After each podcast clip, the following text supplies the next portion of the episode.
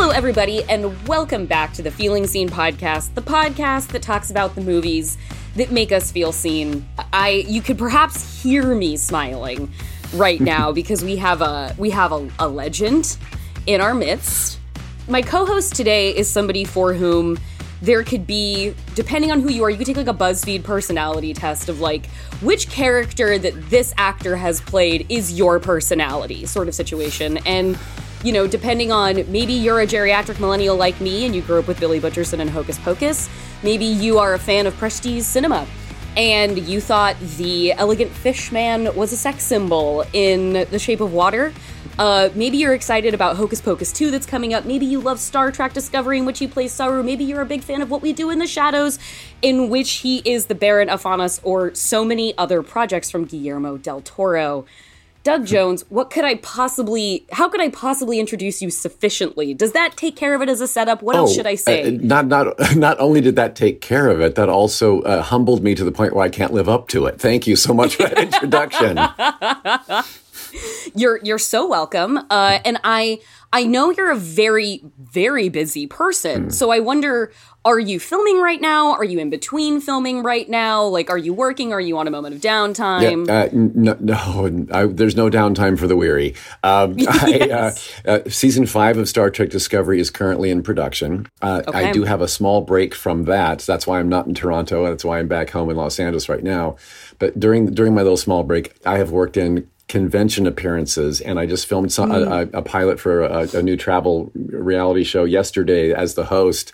Well, oh. if that sells, it sells. Uh, right. I, yeah. I also, we'll cross our fingers. I also recently did a week on a uh, on another show for uh, uh, Pure Flix, which is uh, the streaming, the family-friendly, faith-based streaming network of, of mm-hmm. Sony. And uh, so, I, as a human, I was in and out of the makeup trailer in seven minutes. It was awesome. Yeah. Do you walk out after that and you're like, are we, are you sure? Like, are we? Surely there's some glue, rubber, nothing. Yeah. No. So, uh, and then I'm also going to be, uh, it, is, it is also press time for Hocus Pocus two. So I've been doing an awful mm-hmm. lot of interviews and a lot of uh, running abouts for that. So I'm hopping on a plane at five thirty in the morning tomorrow to um, okay. to head off to another another appearance in New Hampshire. And then we've got the, the big Hocus Pocus two premiere in New York shortly after, mm-hmm. uh, and press junket there. And so it, it, it hasn't been. And then I have to get back to Toronto to keep filming Star Trek Discovery season five. So it's like, what? So I think, you know, I'll sleep when I'm dead, I guess. Is that how this works? Right. Yeah, yeah. And well, okay, so I wonder about that. Like, I feel like a thing I enjoy about talking to actors who have settled into kind of like, I feel like it's about the early to mid thirties range with actors who have been in it now since maybe they were teens, mm-hmm. maybe early twenties. I feel like that's about the time I start talking to people where they're like, I don't feel the crisis imperative to keep saying yes to things. I yeah. feel like I've he- reached a point, but I wonder what is what is your sort of continued galvanizing force mm-hmm. to to stay so prolific as you are, or and has that kind of motivating factor changed for you over the that, that is a, that is a great question. I um when I, when I was a, when I was a young teen, I was not acting yet. I didn't start really start uh, doing. I started doing T V commercials in my mid to late twenties. Um, and then I didn't really become, uh, and I was fighting for every part I got. I didn't become somebody who got phone calls and requests until in my forties, basically, uh, you know, mm-hmm. uh, so I was kind of a late bloomer. Now you're offer only. Doug Jones is offer only. Everybody, incoming okay, call only. but, um, but when uh, when the um, when the offers came, I was out of fear. Would just say yes, yes, yes, because I, I I knew what it was like to not have them. Mm-hmm. So, so uh, I wanted to, you know, do I, if I'm going to keep going, I need to say yes to just everything. I have mm-hmm. reached a point now, now that I'm sixty-two years old, uh, and I'm, and I'm getting weary and tired. Uh, yeah, I, I am a bit more picky now, and I, I can comfortably say no, if it's just not the right fit or the, not the right story I want to help tell or the right role I want to play or mm-hmm. whatever. Uh, and that, and that's okay. Saying no is a gift that we have been given, mm-hmm. uh, Yes. And, and and it does not have to have horrible consequences. No can simply be, a, I need to take care of myself right now. Thank you so much, though. You know? No, absolutely. So right now, right now we're, you're on the threshold of putting out Hocus Pocus two, yeah. Billy Butcherson, The Return. Yeah. And the character that uh, you provided when we, we asked what you want to discuss today was another sort of stuffed and pulled man. Mm-hmm. It's the Scarecrow from Wizard of Oz, right. which I find to be such a tender and lovely choice. And I wondered, was that something that occurred to you quickly, or did that have to take some mulling over to know that that was the one? Right. When you sent the question to publicist Jess to forward on to me, like, what, what character yes. would you like to discuss as, as though you, the one you were you felt seen in? Mm-hmm. in your, Thank you, publicists, yeah, for making everything possible. Exactly. We appreciate yeah, you. Yeah, yeah, yeah. Uh, I, I no, it took me a split second to say, oh, Scarecrow from Wizard of Oz. Absolutely. Mm-hmm. Um, I grew up with him uh, uh, kind of guiding my way. Uh, the Wizard of Oz was one of those T V events when we were kids before home video. We, you had to watch mm-hmm. it on network T V when it aired or you missed it that year. So it was like a stop the world. I'm watching The Wizard of Oz. Yep. And the one character I, I, that I, I mean, I love the whole movie, but the one character I really connected with uh, was the Scarecrow. He was this goofy, floppy, gangly, all limbs, uh, strung together without without any any tendons, it seemed. yeah. And he also was missing a brain. And I always felt like I was the one in the room, no matter where I was, that wasn't quite as intelligent or quite as quick or quite as funny as everybody else. Mm-hmm. Uh, in addition to thinking that I also did not look normal. I was the tall, lanky, gangly kid who w- it was easy to make fun of for other kids. Mm-hmm. And uh, sure. so when you combine, I look like a freak. At least I told myself that. I, I was sure. being told that, and I believed it. Uh, mm-hmm. uh, that coupled with I'm not quite as intelligent to keep up with the, with everybody in the room. Uh, then I saw the Scarecrow like, well, he's that, and he's that, mm-hmm. and he's having a great life. so, yeah. Are you doing that on purpose? Or can't you make up your mind? That's the trouble. I can't make up my mind. I haven't got a brain. Only straw. How can you talk if you haven't got a brain? I don't know. But some people without brains do an awful lot of talking, don't they? Yes, I guess you're right. So Ray Bolger, well, if I if I ever was able to meet Ray Bolger when he was alive, I would have wet my mm-hmm. pants and, and, and cried on him and done the whole thing, yeah. I, I I had the honor of speaking to Christina Ricci recently about like Yellowjackets stuff, and she she said of her character Misty that she just simply refuses to have a bad time. And I had not thought of the character in that way, but it is absolutely true. Yeah. And you, you, I do see in Scarecrow too a character who just kind of refuses to be having a bad time, even despite his sort of song of melancholy, mm-hmm. his song of longing mm-hmm. that we meet him singing about, if I only had a brain. Yeah. Um, he is still somebody who is... He, like, even when he sings his song, he, he sings it in terms of, like, I would answer questions for other people. I would give knowledge to other people and do for other people. And there's a sort of inherent benevolence to him mm-hmm. in his wishing to be something ad- in addition to what he already is. Right. And I, I, I, you know, it's a very, I think it's a very optimistic character choice in that way. I thought so, too. Yes, he was all about the happy and all about the what I would do. Yeah, yeah, if, if, if only I had a brain. I'd unravel every riddle for any individual in trouble or in pain. With the thoughts you'd be thinking, you could be another Lincoln if you only had a brain. Right, and then by the end, when he got his brain as a gift, mm-hmm. and he was r- r- rattling off facts and figures, he didn't get all full, yeah. he didn't get all full of himself. He was he was he was just so humbled and grateful to have this new this new chapter of life. So I'm like, okay, good. I, I I look forward to that new chapter whenever it hits me as well. Right. Sum of the square roots of any two sides of an isosceles triangle is equal to the square root of the remaining side. Oh, joy, rapture. I've got a brain. How can I ever thank you enough? Uh, well, you can't. Well, well, what was your, what would your if only song have been if you were... When you were receiving the Scarecrow as this person, this character that made sense to you, what was? Did you have a sort of localized in? Well, if only I had this thing, then I mm. would. Then I would be full in my in my young perception of what being complete means. Right. Oh, well, back then, you know, uh, it, it's something that I don't care about now. But back then, I wanted mm-hmm. to just walk into a room and blend. I wanted mm-hmm. to. I wanted to look average. I want uh, mm-hmm. so that so that I wasn't a, a focal point of like what and people pointing and, and giggling. Um, mm-hmm. I, if only I could have you know been average what I thought normal was, right. and uh, and just blend in. Then I could. Then I wouldn't have to you know. Then everything I said and did wouldn't be tempered with, I hope I don't look like a geek doing this or like mm-hmm, a fool mm-hmm. doing this, whatever it was. Mm-hmm. when you when you were it was at uh, I believe it was Ball State University mm-hmm. where you got into the art of mime, and I went like you know high school, middle school, a savage time for any anybody who is anybody who's the tall poppy, anybody who's the nail that's sticking that's out. Right. And so when you did you have the experience once you got to college of that being a time where you found the other tall poppies, or was that a longer trip for you to get to that? No, point? I you, I love how you put that, the tall poppy. Uh, I did find other tall poppies and mm-hmm. and uh, um, and found a sense of community and like, oh, these people get me, and mm-hmm. uh, and I can be, be more of myself and not worry so much and not live in fear every day. And then I also had opportunities open up to me, like the, the mime troupe at Ball State University. There was a mime troupe called Mime Over Matter that was run by other students. Mime Over Matter, mm-hmm. that's a pun.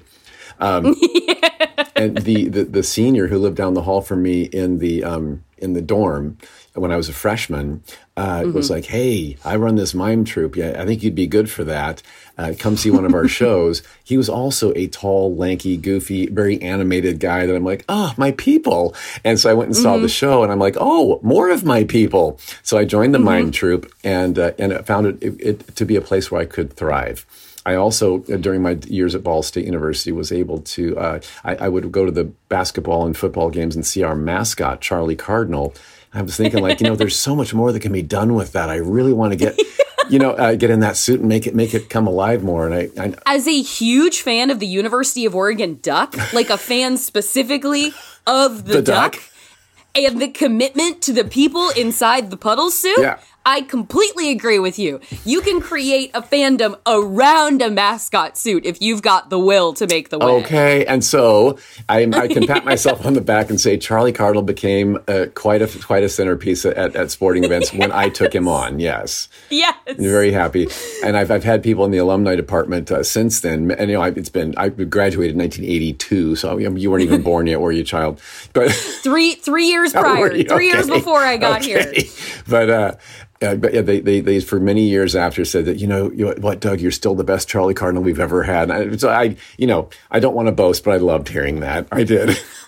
Absolutely. And it's just like, it's like a thing where it's like, it, you kind of, it's the kind of luxurious position where everybody gets to win. Like you get to hear that and it gets to be true. And anybody else who would be like really passionate about it could be like, well, I mean, yeah, yeah, like, of course I'm not fucking Doug Jones. Like, it, like it's like, sure. Like, that's not like, oh, no, my feelings are hurt. It's like, well, if I'm if I'm going to not be somebody, I might as well not be Doug Jones in the comparison, right. in keeping up with that Jones. Um, right. Right. But that's like what I what I le- what I love about hearing about that is the idea of like arriving at this new place and being noticed and being picked out of a lineup.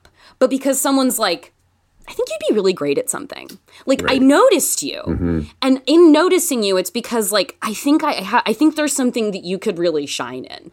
As opposed to, like, I would imagine at that point, maybe, like, a, a patternization of being noticed not being something that you aspired to anymore. If, like, if, you know, my kingdom to not be noticed in a room. yeah. And I, that's a really, that's a really nice thing to be able to go somewhere new and have this thing that could have been previously associated with like anxiety or, or a challenge point, and then be like, no, I'm going to take back the notion of being noticed for myself. And I'm going to, I get to do something great with that. Right. Right. And, and uh, I would say that the, the, the show business, the film industry uh, and the creature effects makeup designers have been crucial in, in that uh, process of self-acceptance and, and finding mm-hmm. the beauty that is in me. Um, I, uh, yeah, I, I, one of my favorite st- stories ever, you know, my, my long skinny neck was, was a focal point of mockery when I was a kid. Mm. And so I didn't like getting pictures taken for in profile because I didn't like my posture. I didn't like how it worked. I was called ostrich. I was called giraffe many, many a time. And, and I, when I looked up what an ostrich looked like for the first time, I'm like, oh, maybe not a compliment if you're a human. Uh, so yeah, yeah. If you're if you're like sixteen and a human guy, like, thank you.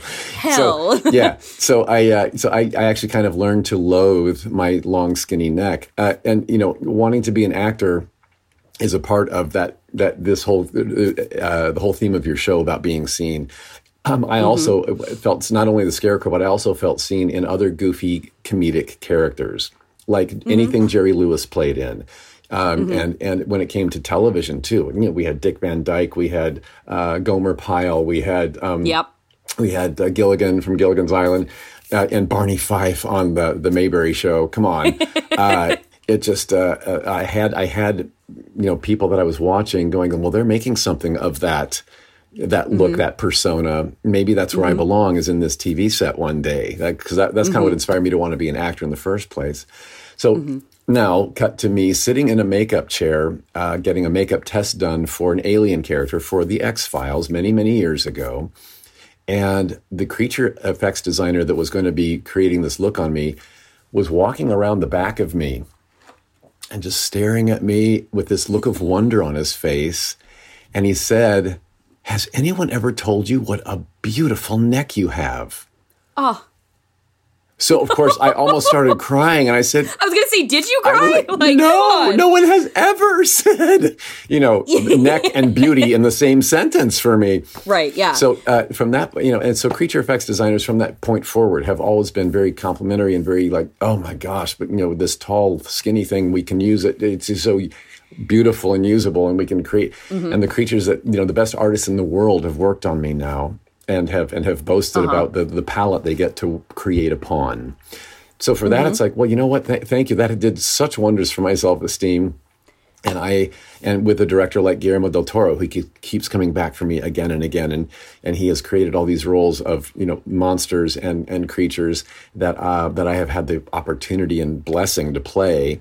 Uh, mm-hmm. Where where the monster is celebrated as a beautiful being, and and mm-hmm. might might look hideous in some ways, but by the end of the movie, you're you're you're on you're rooting for the monster. You're you wanting to be the monster, and so mm-hmm. many. Now that I do the convention scene, that you know the the, the sci-fi and horror and comic book conventions, of course. I have a line of people at every one of those that come up to me, and I, I cannot tell you how many of them have said, "Because of you, I feel seen." Whatever that is, whatever monster mm-hmm. that might have been, whatever storyline they might have been been relating to, connecting with.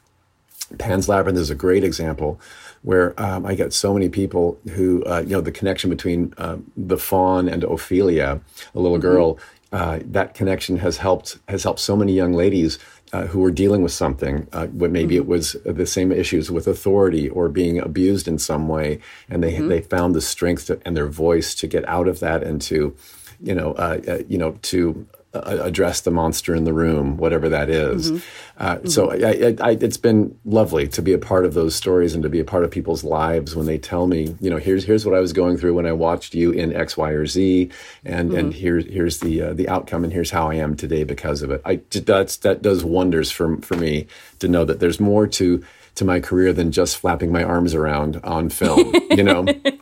Yeah, and and when did You know, was there a point where you realized that your career was taking on, that you were becoming a scarecrow for others? others?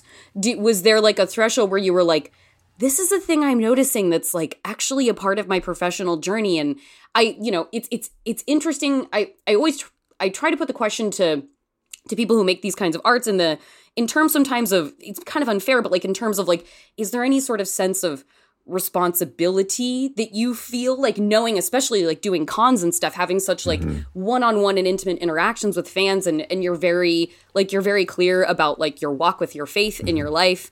And I feel like my my friends who have had long spiritual journeys in their lives too, like I think the most beautiful thing that I have identified in them, despite like differences we might have about other things, mm-hmm. is a commitment to community and nurturing it and fostering mm-hmm. it. And I wondered like in how in those sort of things communicated with each other, in how you embrace or sort of c- contemplate that aspect of your professional persona. Right. I think uh, it, it has been subconscious for so long. I wasn't aware okay. that this was happening.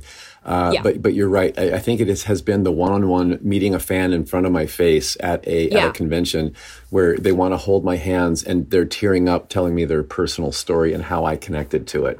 That is mm-hmm. like so sobering and humbling. Oh um, and and I didn't make the the uh, you mentioned before the Scarecrow from Wizard of Oz and Billy Butcherson from Hocus Pocus connection mm-hmm. before, uh, not until just recently. I, I because when I was playing Billy Butcherson for the first time twenty-nine years ago, uh, yeah. right? Who knew we were going to get a sequel? Tw- you know, almost thirty years later, right? Yeah, but but uh, playing him that fir- that first time, uh, I didn't realize how much of Scarecrow I was channeling um, without even without without thinking about it, you know, directly. Um, yeah, but. But I, I, he obviously, he was such a part of me. The Scarecrow is such a part of me, and, and my psyche and my my, my internal uh, emotions that uh, mm-hmm. that when I played Billy Butcherson, a lot of him came out in me, I think. You know, because I, I was strung together with dust. I um I, w- I was goofy and funny. They, they didn't really denote that I was brainless, but but he but, he, but he was silly and not and and, and uh, the the witches were all goofy, and so I was kind of in that same ilk. You buck-toothed, mop-ride, firefly from hell! Ah! I've waited centuries to say that. Oh, say what you want, just don't breathe on me. Uh, and so once the once the first Hocus Pocus gained popularity, and you know, because mm-hmm. it came out to kind of a fizzle at the box office in nineteen ninety-three, yeah. but then it was the home video market, it was the T V airings repeatedly during October over the years, where our audience grew and grew and grew to the point where our original audience has kids of their own that are growing mm-hmm. and growing and growing with us as as an audience. There's a small segment of very very young, like rising freshmen, sophomores in college that I follow on Twitter, yeah. um, who are in like genre film and stuff, and the way they love Hocus Pocus yeah, it's at like nineteen, twenty years yeah. old, it's like, wow, no, okay. Right. And so I do see that parallel, you know, those those those kids that you're talking about who who revere Hocus Pocus and make it an event film where they get their friends mm-hmm. together and have viewing parties. Like mm-hmm. we used to do uh, while uh, with my family when I watched The Wizard of Oz. We had to have a viewing party because if you didn't, you missed it, right? Like with the, mm-hmm. on that T V yes. airing. So, uh, so I am seeing quite a parallel. And I even recently said to somebody that they were apologizing for, for just falling apart in front of me because they grew up with Billy Butcherson. And they, again, it was one of those people who who felt like they connected with Billy more than anyone else in the movie. And they understood him and and, and they felt understood and seen by watching him and being living through the movie with him. And mm-hmm. I, I held that person's hands and I said, don't apologize. If I had yeah. Ray Bolger in front of me... right, right now, I would be doing the exact same thing, and I would, I would weep on him, I would cry him on him, I might lick his face, right? So, yeah. so never apologize for having the moment that I wish I could have had with Ray Bolger. Yes, yes. We're going to take a quick break, but when we get back, I will have more with Doug Jones, including how he feels about being the subject of internet thirst. You can't miss that. Uh, and then I will have one quick thing before I go about maybe you love horror movies, maybe you don't, but I bet you have heard of the upcoming movie Smile that is about to open in theaters across America. And we're going to discuss a little bit about that at the end of the show, so don't miss it.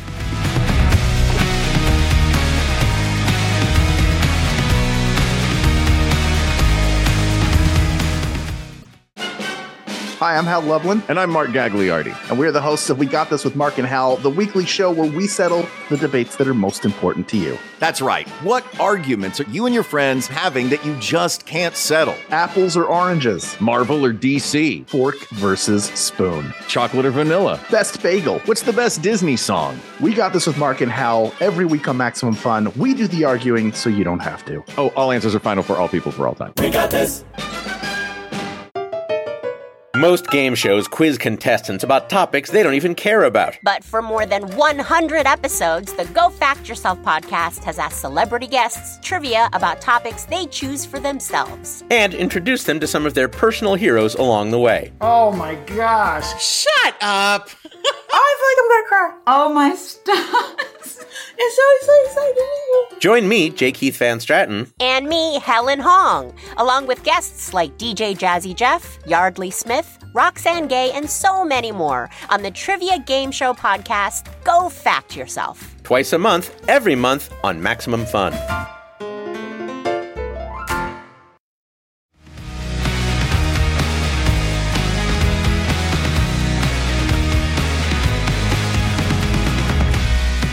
Welcome back to Feeling Seen. I'm in deep conversation today with a peerless co-host, the beloved Doug Jones. Doug has played iconic roles in many of Guillermo del Toro's films, notably the amphibian man in The Shape of Water. He's on a couple of T V shows at the moment because Doug is one of the busiest men in Hollywood, What We Do in the Shadows and Star Trek: Discovery. And he is reprising his role as Billy Butcherson in Hocus Pocus two. Millennials, We are gathering round Disney Plus to see the return of the Sanderson sisters. So let's get back to Doug. So, like, the interesting thing happens in Shape of Water where, like, the character, like, in a in a very internet time particularly, there becomes, like, a subcategory of conversation around that movie of, like, s- like sex icon, yes. the, the fish man. Yes. And which I then, like, because there's that. And then let's take us up to present day, What We Do in the Shadows, mm. where the the Baron is restored in a recent episode in, in season four mm-hmm. that, that just, I think, finished airing. I think, I think. Season, season four is done, yes. That's just it, yeah. Uh, it It is uh, the wedding episode. Yes. Uh, it is season four, episode six. When your character is restored to your natural, like, pre-burnt husk physical form, and you are you are fetishized as a sex icon when you're a when you're a half a man on a couch. I am not the dashing, radiant being that I once was. I think I might know just what you need. Are you thinking what I'm thinking? That he's still fuckable, even though he looks like a burnt log. No, obviously he's fuckable. I mean, come on. Right, I did not see that coming. Yeah. And then you are restored, like, you enter the frame as the officiant to this wedding, mm. and you are you. You are Doug Jones with your long blonde wig yeah. on. And the room is gasping, yeah. and people are talking about, like, oh, I just hooked up with him. It was as amazing yeah. as I remember. Like, it is a pansexual feast of Doug Jones in this scene. Forgotten how handsome a vampire the Baron is. Oh, yes, he's absolutely delicious. I must confess, we had a little quickie in the cloakroom after the ceremony. As good as you remember? Oh, so much better. All right, well then, don't mind if I do. Oh, enjoy, my love. Oh, well. I say there, Baron, fantastic to see you return to your former glory. I have been wanting to have a private word with you, Laszlo. If you would be so good as to meet me in the coat room. Oh, yes. How is being objectified, not just for being a fish, but for being Doug Jones. Well, I will, t- again, something I never saw coming. Uh, again, you were talking about the kid who grew up thinking he was the geek in the room that nobody ever wanted to have, be romantic with, period, the end. Uh, yeah. So to be uh, on worldwide television now and people like doing chat rooms about how hot the Baron is, I'm I. Bl- bl- I was on a Reddit thread last night about re- how hot the Baron is. Really? Oh my gosh! I've not seen. I've not been actually reading everything because it just kind of embarrasses me. But but um, that's fair. Uh, but uh, but it's I'm tickled pink to, to, to uh, you know that that's kind of a dream come true that I that uh, you know a sixty-two year old man can be can be a sex symbol. But um, yeah. Yeah, especially, especially because because they're, they're two unlikely. The, the two characters you mentioned are two unlikely sex symbols. You know, a fish man from, from the Amazon River, and yes. and a, a crusty old uh, vampire uh, without genitalia. Right? I still I still don't. Uh, yeah. Either of those seem unlikely to want to hook up with. And, yeah. and yet, and yet, they, they have their audience, and uh, that that uh, that makes me kind of kind of giggle to myself. Yeah. No, I I love I, I loved watching that of just like that it that the the episode makes it a point to emphasize that this character does not become desirable. Oh, he's always been when he is restored mm-hmm. to his um pre sort of decrepit frame. Mm-hmm. It is the entire episode when he's just sitting there with innards spilling out onto the couch because he's like a stump of a person right, at that right. point. He's half a person. Like you said, no genitalia. There's nothing from like the hips right, down. Right. And yet they're still speaking of him in terms of like, oh, you mean like because he's still yeah. and, and Nadia's like, well, obviously. Like that's not even in that's question. That's a given. Yeah. yeah. And the but the the emphasizing that it is not the transformation to a human standard of acceptability that makes this character so desirable and sexy. It is simply the nature of the Baron right. to be so, and it's undeniable. And I, it, I feel like it does such a, it was such a great split of what that show does so well with being like body and blue humor, mm-hmm. but being, having such a, a heart of gold and having such a sort of like, nice friends that you want to hang out with when yeah. the episodes come around. That is so true. Uh, and I, I'm getting that. Uh, again, being on the convention scene, recently I mm-hmm. did one uh, with Harvey Guillen, uh, from uh, who plays Guillermo on the show. Yes. And uh, uh, we were doing photo ops together. And I, I had, uh, you know, professional photo ops where people line up and come and get a professional picture taken. mm-hmm. I saw a huge difference from, I think I'd just done, uh, uh, I had just done some photo ops with another cast member from another show or another movie, and they were just like respectful and great and da-da-da. When I was yeah. with Harvey, those fans came in going, jumping up and down and shaking their hands around. They were so excited and they were all giggly. There were all, a lot of cosplayers, a lot of goofy T-shirts. Uh-huh. I mean, it was, a, you know, so the fan base is, oh, they're so ready for to laugh and to find the sexy and to find the funny in the sexy. Mm-hmm. They're ready for it. Yeah.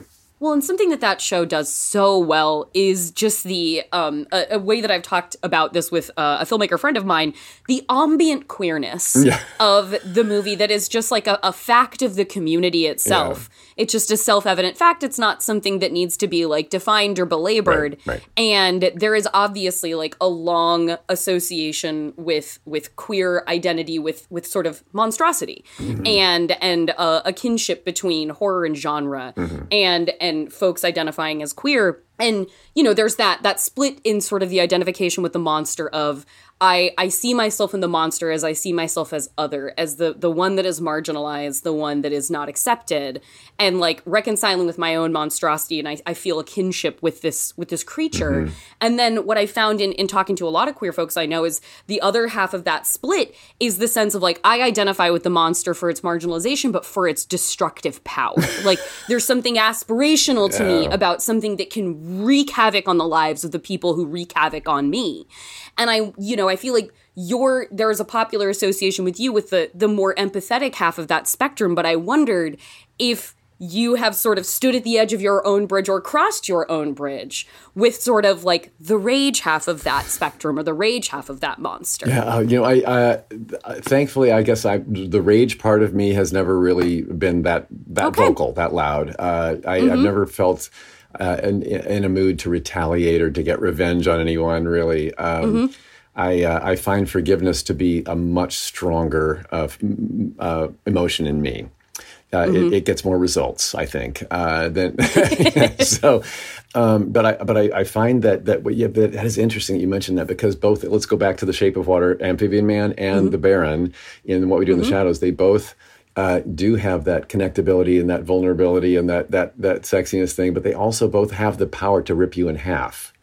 Yes. Uh, yes. As as has been uh, displayed in both of those mm-hmm. uh, uh, pro- projects. So, um, so yeah, that I never thought about people being able to connect with that. I, I think, as, as any good martial artist might tell you, uh, once mm. you reach the black belt level, you can you, you know your hands and feet are uh, you know are certifiable weapons. Yeah, registered, registered weapons. weapons yeah. Right. So, uh, but the the beauty in that art form is not having to use it. Uh, mm-hmm. Knowing that you have the confidence that it's there, but mm-hmm. it's never used as an offense. It's used as a defense. Should someone get out of hand with you, that's one thing. Mm-hmm. But you don't go after someone uh, initially with the, this power that you have. So mm-hmm. I think there, there's a certain... Uh, uh, with with I love this allusion to a quiet destructive power within Doug Jones. Just knowing that it's there is, is enough. Just knowing that it's there. Look, I have the confidence that it's there, so I don't have to belabor the point. That's uh, true. That's good. Yeah, yeah. yeah. But uh, uh, you know, I, I was so so many of us. No matter if you are the the the oddball kid or the or the popular beautiful kid. We mm-hmm. all feel like we're not the beautiful one mm-hmm. in the room. All of us have felt like a monster at some point or another. Uh, like we're the we're the oddball out, or we have to, or the the, the um, pressure to prove ourselves as the popular beautiful kid. It's it, we all have our issues to deal with that that, that, are, that are monstrous in our lives. Mm-hmm. So uh, so I I've, I have found that this that, that playing monsters has been really cathartic for me. To uh, yeah yeah I've been the monster in the room. And now I am actually a monster on film, and, uh, right? And so, uh, but by the end of the movie, I've gone, I've gone on a ride and a storyline with this monster to the, a place of, of you know, uh, victory or or, or mm-hmm. destruction if I'm a bad guy. Uh, right? Mm-hmm. It, justification has happened. You know, justice has has has been served. Uh, so I uh, that's that's kind of nice to go home feeling empowered after that. Well, it's something I, I, I, you know, looking at the expanse of your career, ob- like back in, you know, if you're a Gen Xer, you probably grew up with the Mac Tonight commercial yeah. with you as a, a crescent-mooned man tickling the ivories right. uh, as a McDonald's pitch man. It's Mac Tonight. Come on, make it Mac Tonight. But like up to the point now where Hocus Pocus two is coming out mm. and What We Do in the Shadows is just wrapped. How have you, and now that you're meeting fans at cons too, perhaps this adds a layer to it, how have you found the reception to the monstrous has evolved throughout your career? Because yeah. I feel like, I, it feels like there is much more outward conversation now around like embracing that part of yourself, like cool to be other, like people being able to, in the, the obliteration of the monoculture and everybody sort of living within niches that they can sculpt for themselves and finding their sort of band of weirdos immediately through social media and online, for better or worse. Mm-hmm. Um, I wondered how that, in as a professional and just as a person who has had their own relationship with the notion of the monstrous, how has that evolved over the course of your work behind the prostheses? Right. Well, you know, I, I have been acting for thirty-six years now. And in that time, yeah, I when I started, uh, monsters had, had you know, well, the Universal monsters from back in the black and white era, Um, they were movie stars. They were they had a hero sort of status to them in a way, and they had a mm-hmm. sympathy, to, uh, a sympathetic uh, storyline that you could go, oh yeah, I understand him, you know. Right. Uh, but then that went away for a long time. When I started acting, uh, uh, if you had rubber glued onto you, you were a villain. You were a threat. You were tearing apart the lead actors. Yeah. Uh, right. So. Um, That what what I so from then until now I have seen an evolution, abs- a, a lovely one, where mm-hmm. uh, the monster and again I'm going to give credit to a director like Guillermo del Toro, who I've been in yeah, six of his films. Yeah, have to. He's someone who has brought back that that hero in a monster, that the find let's find the beauty in the monstrous. What we think are flaws are maybe where our beauty lies. That kind of a thing mm-hmm. uh, is more prevalent now than I than when I started, for sure. Um, and and even even when I have played a villainous monster, I have to find, um, does he just wake up and say, I'm going to be evil today? Or does he wake yeah. up and say, I need to survive again today?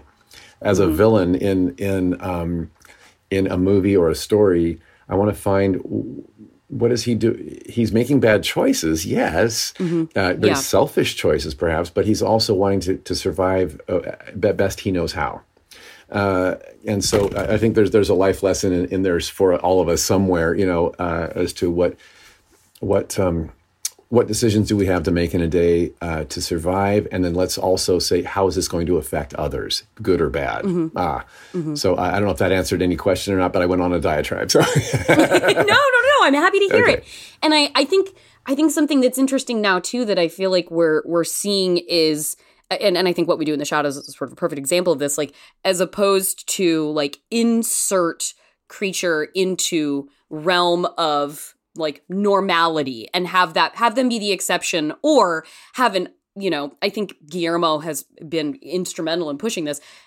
Now we have so many more options of observing the communities of, you know, quote unquote monsters together in their own, like Hellboy was a community of monsters, right. of people that just be characters that just became individuals in a neighborhood, basically like in a, in a dorm room hanging out. And What We Do in the Shadows, we inhabit the world defined by the monster. So they are not the other. They are, in fact, the measure by which you understand everything. And humans would be the outsiders in that situation.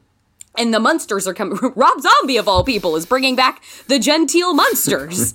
I'm like, I'm terrified that for like five episodes in, it's going to become House of a Thousand Corpses. And there's going to have to be like a congressional no. hearing and something. But like, I think he means yeah. it. Um, and so I, I wanted to talk to you about like, where is your relationship with the idea of uniqueness at this point? Like, how do you feel about The uh, how do you feel about uniqueness as something that used to be a burden for you, mm-hmm. but that became an endpoint to a career for you and now sets you as like a, a sex symbol in What We Do in the Shadows kind of thing? Like yeah. how where how has your journey with that been? Oh, right. I, like as as discussed, I, I um, used to think that uniqueness and and being the tall poppy, as a great, great mm-hmm. analogy, um, was a bad, bad, horrible thing, and and mm-hmm. something to be um, to be uh, squelched and stopped and changed and fixed. Mm-hmm. Um, uh, so I, I think there's there's a, a, a the lesson I have learned in all of that is um, that uh, hmm, that maybe I didn't need fixing. Maybe I just needed hugging. You know, I need and, and the hug the hug I needed most was from these two arms that are attached to me.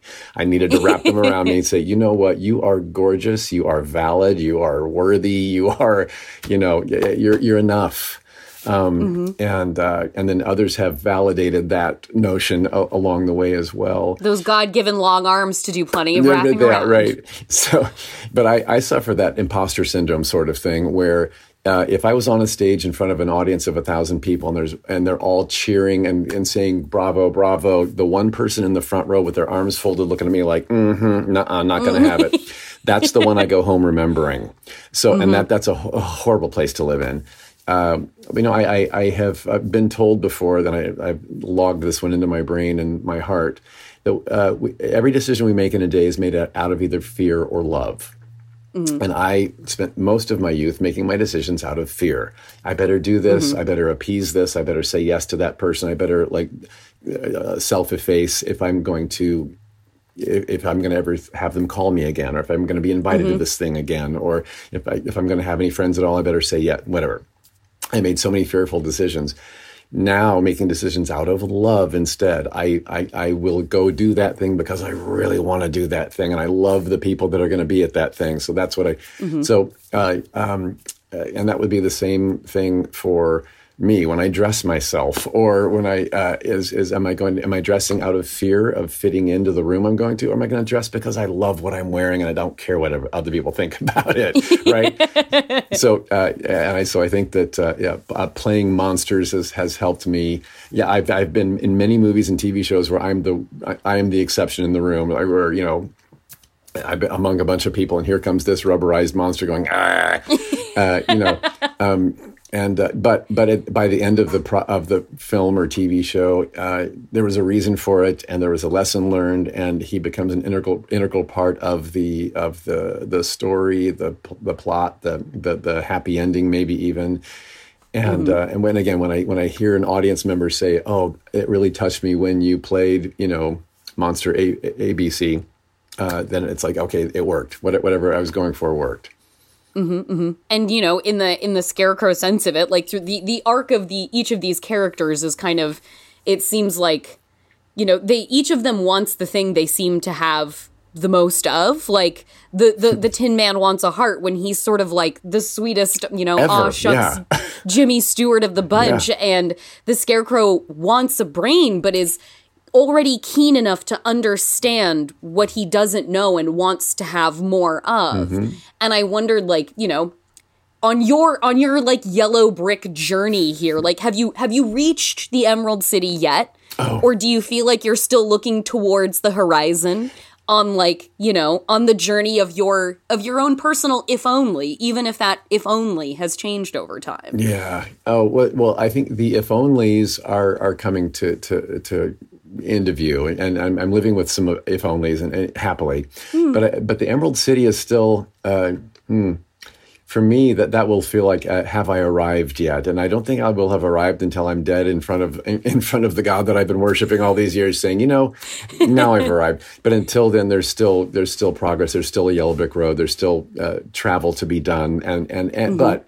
I want to enjoy that journey along the way. Now, that's the difference, is I'm not just waiting to enjoy the Emerald City when I get there. I yeah. want to stop and and lie in the poppy field. I want to, you know, I want to I want to see some flying monkeys and, and uh, you know, and whatnot along the way. Yeah. Let's get out of here. Look, Emerald City is closer and prettier than ever. Out of the woods, you're out of the dark, you're out of the night. Step into the sun, step into the light.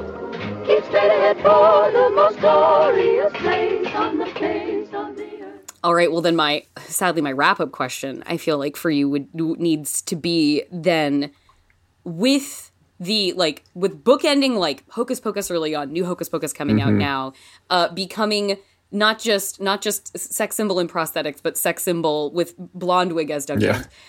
And the idea of, like, if you kind of, I would imagine there were moments of, like, if you had told me thirty years ago that this was going to happen yeah. situation, yeah. even at, like, you know, you've mentioned, like, being sixty-two years old. And I, I've, I've heard you, I've read you talk about, like, Pan's Labyrinth, that at forty-six being a, a moment that kind of turned the page for mm-hmm. you in your career. Mm-hmm. what do you, are there things that you see as possible now that you can, like, that you even know to dream about or aspire to towards, as far as, like, work you get to mm. do, where you're like, well, hell, if this can happen. Right. Well, then, like, what about the, what are some, like, what about this possibility mm. options that you maybe hadn't ever considered were going to be reality before, but, like, that you look at now and, like, it can still be an exciting, like, on that journey that you're on. It's like, I'm going to enjoy the journey before I get to that endpoint. What other parts of the journey now do you see that are available to you that didn't even necessarily exist right. when you were coming up into this? Right. And that would be uh, uh, uh, uh, something that that, uh, that I've talked about before, so it's not a big surprise to all, everyone, but... Mm. Not everyone understands that I love the Hallmark Channel, okay? And, and I uh, I love the the fluffy Christmas movies that have the similar mm-hmm. plots. You know where it's going the minute it starts. And you, I don't care. I'm I'm in for the ride. Great, exactly. I'm in for the feel good. I'm in for the happy ending. I'm in for mm-hmm. this. Uh, all things being tied up at the end and, and happily ever after. So... Uh, The the uh, the older I get, the the less rubber and glue I want to wear, and uh, you know I'm being more picky with those roles now. Mm-hmm. Uh, so transitioning into playing more, I've played many humans in my career, but I want I want to yeah. play more and almost you know as I, I can age, playing you know the the older dad on a, on a Hallmark Christmas movie that's giving his his grown daughter some advice about her relationship while while you know swirling a cup of cocoa and wearing a a, ra- a sweater with reindeers on it, right? Right, that's that's that's the, the new dream, and uh, and the thing. Uh, but you know, and you're right. Like uh, you know, back when you know, thirty-six years ago when I started being an actor, I, if I'd seen myself today, I would. I I was dreaming about where I'm at now, and it did come yeah. true. So I mean, I know dreams can come true. So looking from here to you know, playing a gray-haired guy that's uh, on a Hallmark Christmas movie. It feels very possible. And in fact, having a couple of interviews like this where I've said this out loud. I mean, we're speaking this into existence. Come on now. We're speaking this into and existence. I've had a couple of directors and uh, or producers uh, that have done Hallmark movies that have gotten a hold of me on social media going, you know what, I got a, a movie coming up that you'd be great for. But my Star Trek Discovery schedule has kept me in, uh, uh, you know, tied up for so many months. I've had to say no to a couple. But so, so I know that it actually can happen because uh, they're out there. And structurally, a great thing about that is it's a high-volume operation. No, right. Not going to run out of opportunities. Not going to run out of shots to take on that right, one. Right, right. No, I know. So, like, we need to put seven hundred movies out between now and January that's, first. No, that's right. Get me Doug Jones. There, there's there's got to be one in there, right? Exactly, exactly, exactly. Well, that, oh, I have to relinquish you to time, Doug, but I am so grateful for you spending yours uh, with us here on the podcast, and and thank you. This is Me just too. Thank you so much, Jordan. You are a delight, and you are so smart, and, and you are so articulate. I love talking with you. Yes. Thank you. Well, thank you, and uh, good luck out there with Hocus Pocus two in the immediate, because then there's going to be a billion things coming after that. Right, that's right. So September thirtieth, Disney Plus. Come on. Come on.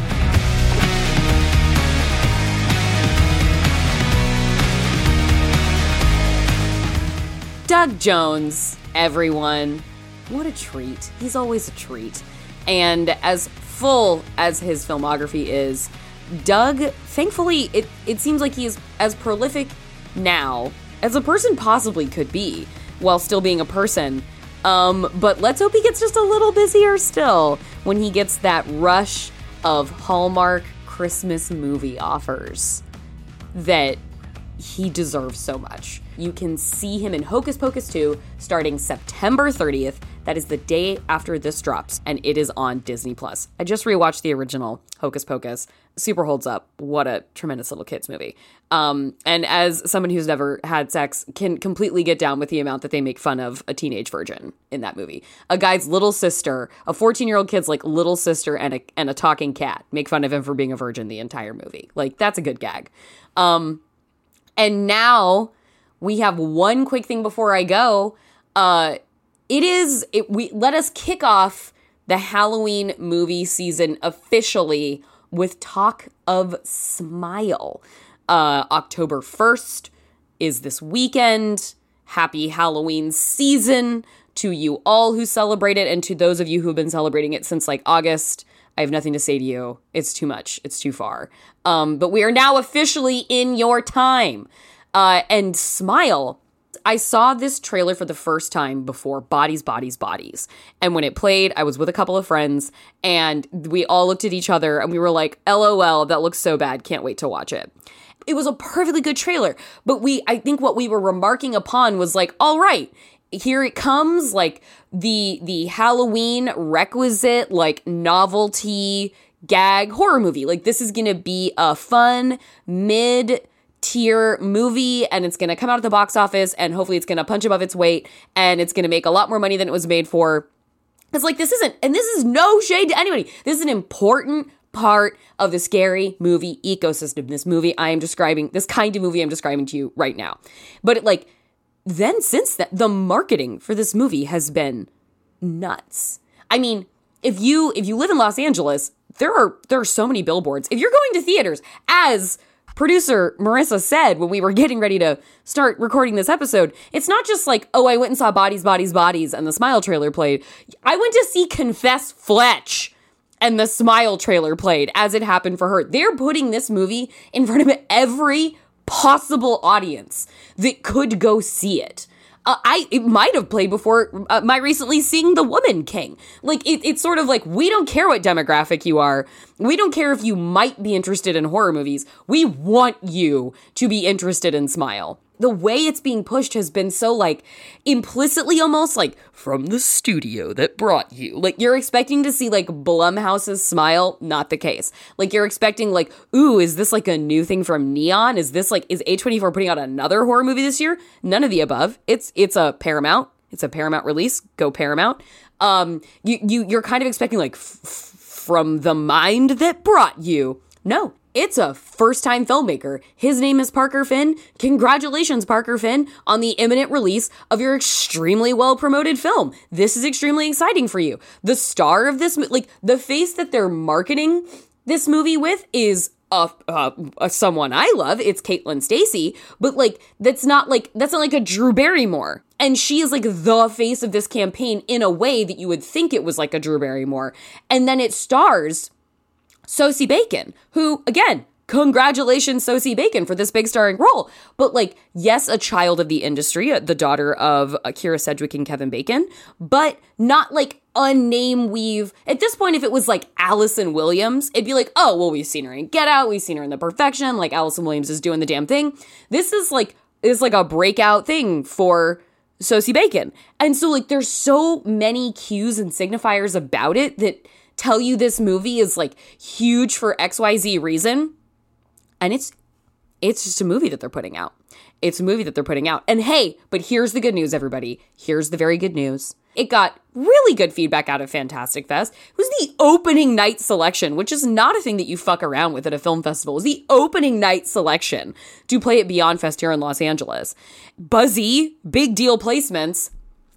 Congratulations, everybody. Smile is really scary. Smile is really scary. Um, it does. I will, I think the thing that I will, my highest mark that I can give it, at various points, this movie lets you know, not like because of tropes or because like of cliches, it like broadcasts to you basically like, hey, guess what? This scare is going to happen. This kind of scare is going to happen. This kind of scare that's really going to freak you out. It's about to happen. Get ready. And yet, and yet in its execution, still really fucking freaks you out. I There is one of the, like, one of the earlier really get you moments. I did a, a full half jump out of my chair and screamed, oh, fuck, in the theater that I couldn't, I, I wasn't, like, overwhelmingly loud in because everyone else was shouting so loud. I was a voice among the masses. Um, this movie has, like, all you, all you jerks on the internet who are like, I don't do jump scares, because you've categorically ruled out a kind of horror in a really exclusionary way. This movie is one of those, it's the case for jump scares. Really pulls them off great. The score is so um, upsetting and unique. Uh, Sosie Bacon is asked to go through it emotionally in this movie, basically wire to wire. Like, beginning to end, Sosie is being... being put through the ringer, and she gives an outstanding distressed performance. She's given like a Naomi Watts level distressed performance in this movie, doing a great job. hunky leading man, Kyle Gallner, is in Smile. And if that is not enough reason to turn out for it, um... also go see his new movie, Dinner in America, that is now out on Hulu. Support independent cinema. Support Kyle Gallner forever. Um, yeah, there, there are so many uh, great fun pieces to this movie. So have yourself a fun Halloween kickoff at the movies. Go see Smile, because this is a group experience. Go, like, honestly, if you can do it, go in the opening weekends. Bring friends. This is a scream in a public theater with a bunch of people kind of experience. Go see Barbarian. Uh, go see Smile and support, I don't know, what might be the biggest horror movie of the year. Who knows? The way they've been pushing it, I hope Paramount gets back what it puts in uh, for Smile, because it's just a really fun time. And that's it. We did it. That's the show for today. You can follow us on Twitter at FeelingScenePod or send us an email at feelingscene at maximum fun dot org. If you want to follow me, I'm Jor Crew on Twitter, J O R C R U. Our theme music is by Andrew Epen. The show is produced by Marissa Flaxbart. Our senior producers are Kevin Ferguson and Laura Swisher, and this is a production of Maximum Fun.